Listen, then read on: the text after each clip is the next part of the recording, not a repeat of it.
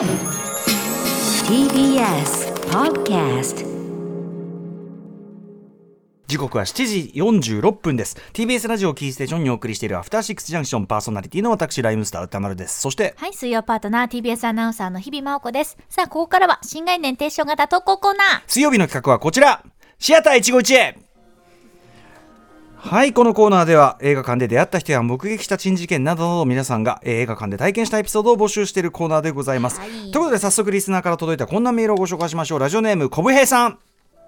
私にとって映画館での最良の日、それは今を遡ること36年前。1984年4月21日。もうすごい限定じゃん。ビシッとね、えー私が初めてオールナイトに行った日になります。オールナイト上映。オールナイト上映説明いりますかね、まあ、一晩かけてねこうやって何本もやるというね、名画座とかでねあの何本もこう組んでてすごく楽しい、まあ、最後の方寝ちゃってる人もいたりして、えー当時高校3年生の私。実はオールナイトに入場可能な18歳まであと十数日満たない、えー17歳のみ、そんな掟破りの状態でもこの日絶対見たい番組があったのです。それはい池袋文芸座におけるジョン・カーペンター特集4本 ,4 本立て、えー高校に入ってから映画館通いに目覚めた私ですがその時点でカーペンター作品は未見。映画好きの友人によるとどうやらカーペンターはすごいらしい。どっかでまとめてカーペンター作品に触れる機会はないかと思っていたところに巡ってきたこの後期です。これちなみにあの当時はだからまだ84年ですとその、はい。レンタルビデオとかもないですから要するにその映画を見返すという時は、まあ、テレビ放映を待つかそのそうやってリバイバルという、まあ、映画座とかでかかってるのを追いかけるピアを片手にですねピアでこうやってこう丸つけて追いかけるわけですもねう。チャンスを逃すとなかなか見られない。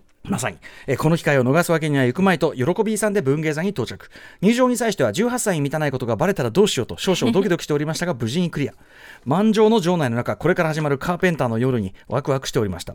この日の上映は上映順にえー1974年のダークスター、えーそして優勢からの物体 X1982 年、えニューヨーク1997、えー1981年、そしてハロウィン1978年という今から考えると夢のようなラインナップ。一作目のダークスターの上映が始まると、オープニングのタイトル、ジョー・カンペータジョカンペータカーペンターズ・ダークスターとタイトルが出たところで場内割れんばかりの大拍手。えー、おお、何なんだこの一体感と盛り上がり、そしてディレクテッドバイジョン・カーペンターのところで再び拍手。完全に出来上がっている観客の中で見るダークスターはまさに至福。そしてラスト伝説の宇宙サーフィンのシーン。ここでも感動の大拍手。もうこれは祭りだ。夏だ。カーペンター最高だ。一作目にして今まで経験したことのない映画体験を味わってしまったのです。以降物体 X1997 ニューヨーク1997でも要所要所で拍手喝采。ラストのハロウィンが終了するまで終始盛り上がったまま終映を迎えました。いいなあ。いやあの熱気の中で見たカーペンター4本立て。映画館で映画を見ることでこれほどまでの一体感を味わえることを知った私にとって映画館での最良の日となりました。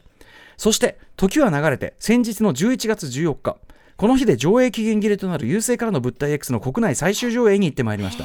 場所は意味軸も新聞芸座。やはり新聞芸座だった、えー事前にチケットは完売。新聞芸座で見る物体 X が最高でないはずがありません。スクリーンで見るのもこれが最後かもしれないと思うとあの物体 X なのに少々感傷的になってしまう私。でも最後に見たのが新聞芸座というのも私にとっては感慨深いものとなりました。17歳の時も54歳の今も同じ作品を見て変わらない喜びを得られる。いや映画館って本当にいいものですね。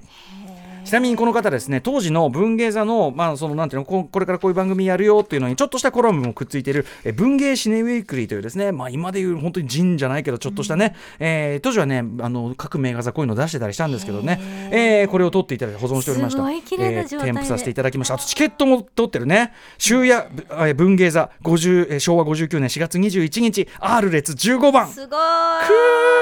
これは綺麗にチケットも取ってらしてすごいですね。この紙質もよく伝わってきて、ねえ。しかもねこれねこの、えっと、文芸シネウィークリーのこの送っていただいたやつのあれを見ると、えっとね、要はねピュアフィルムフェスティバル84のプレフェス前夜祭的な、えーかの意味での開催特別オールナイトで、えーそのジョン・カーペンターナイトそしてその翌週はですね、えージョン・ランディスナイトで、えーブルース・ブラザーズとかね、えーアニマルハウスとかオオカミオとかアメリカンとかやって。でその翌週はドンコスカレリドンコスカレリ特集っていうかドンコスカレリだけだと難しいから、えーミラクルマスターとファンタズムプラス、まあ、ジョー・カンペンタのザ・フォッグと、えージョン・ミラースのコナン・ザ・グレートってこれいいもうこれこのラインナップだけでもう最高な感じ。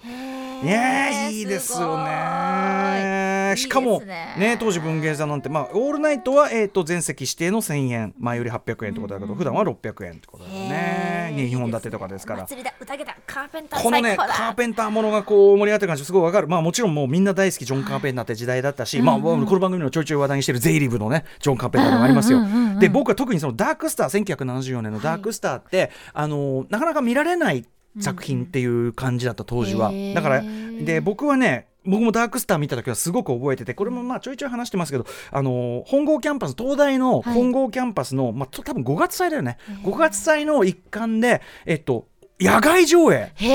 ダークスターが野外上多分だから1984僕もうちょっと134中1中2だったと思うんだけどあ引っ越してるからもう中2かな。へでー本郷キャンパスでダークスターやるとあのジョン・カーペンターのデビュー作幻のデビュー作みたいな感じで有名なその宇宙サーフィンシーンとかもすごい有名で。でそれをやっぱその野外ではい。お兄さんたちに混じってて。そう。しかもそのダダダークスターってちょっとその1974年作でちょっとなんていうかなヒッピー時代っぽい匂いがするっていうあかー。そういう野外上映がめちゃ似合うんだよ。あ。へえでなんかやっぱお兄さんたち映画好きなお兄さんたちと見るダークスターは最高で。すごいいい 12? それがすごいいい経中験ですね。1か中2かな？なんかとにかくすごい忘れられない。だからこの頃のやっぱ映画少年たちの心を掴んでいたジョー・カーペンターってねジョン・カーペンターっていう感じがすごく伝わってくるし。ますますこういったねオールナイトで、ね、好きな人たち一緒になってて、うん、最そう。高この熱狂はいいね。このクレジット出るたびにわーってのは最高だね。ですね。当時はだからそのさっきも言ったようにまずはレンタルビデオとかもないからやっぱり映画館を追っかけるしかない。で特にピアがねその頃はピアフィルムフェスティバルの前夜祭ですけど、ピアが、えー、とピア展モア展というね毎年やっててピア展っていうのはその年のベスト10でモア展っていうのはもう一回見たい作品のベスト10で、まあ、いつも言ってますけどカリオストロの城とかえー大橋信彦さんの転校生とかは、そこで評価を後から興行の時は興行的に失敗したのに後から評価を上げて人気が出てきたカルト化した作品でもあるわけですよ。だから本当に今の映画のこう流れとまた違った流れが昔はあったってことなんですね。うんだしそうですね、うんそのなんていうかその映画を一本見るのにもやっぱ熱が必要だったので、まあ、それはもちろん不便でもあったんだけどやっぱやる時のうん熱その集中度がやっぱすごくあってか。ピュアな思いがすごい素敵です。う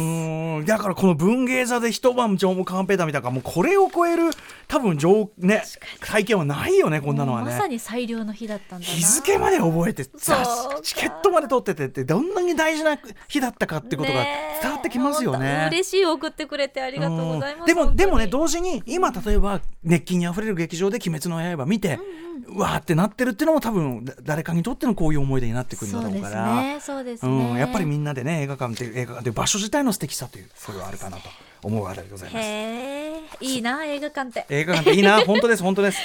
はいということでまだまだねえっとまだこのコーナー募集しております。はい、宛先歌丸アットマーク tbs.co.jp までです。メールが採用された方には番組ステッカー差し上げます。以上、新概念提唱型投稿コーナー、本日水曜日はシアター151へでした。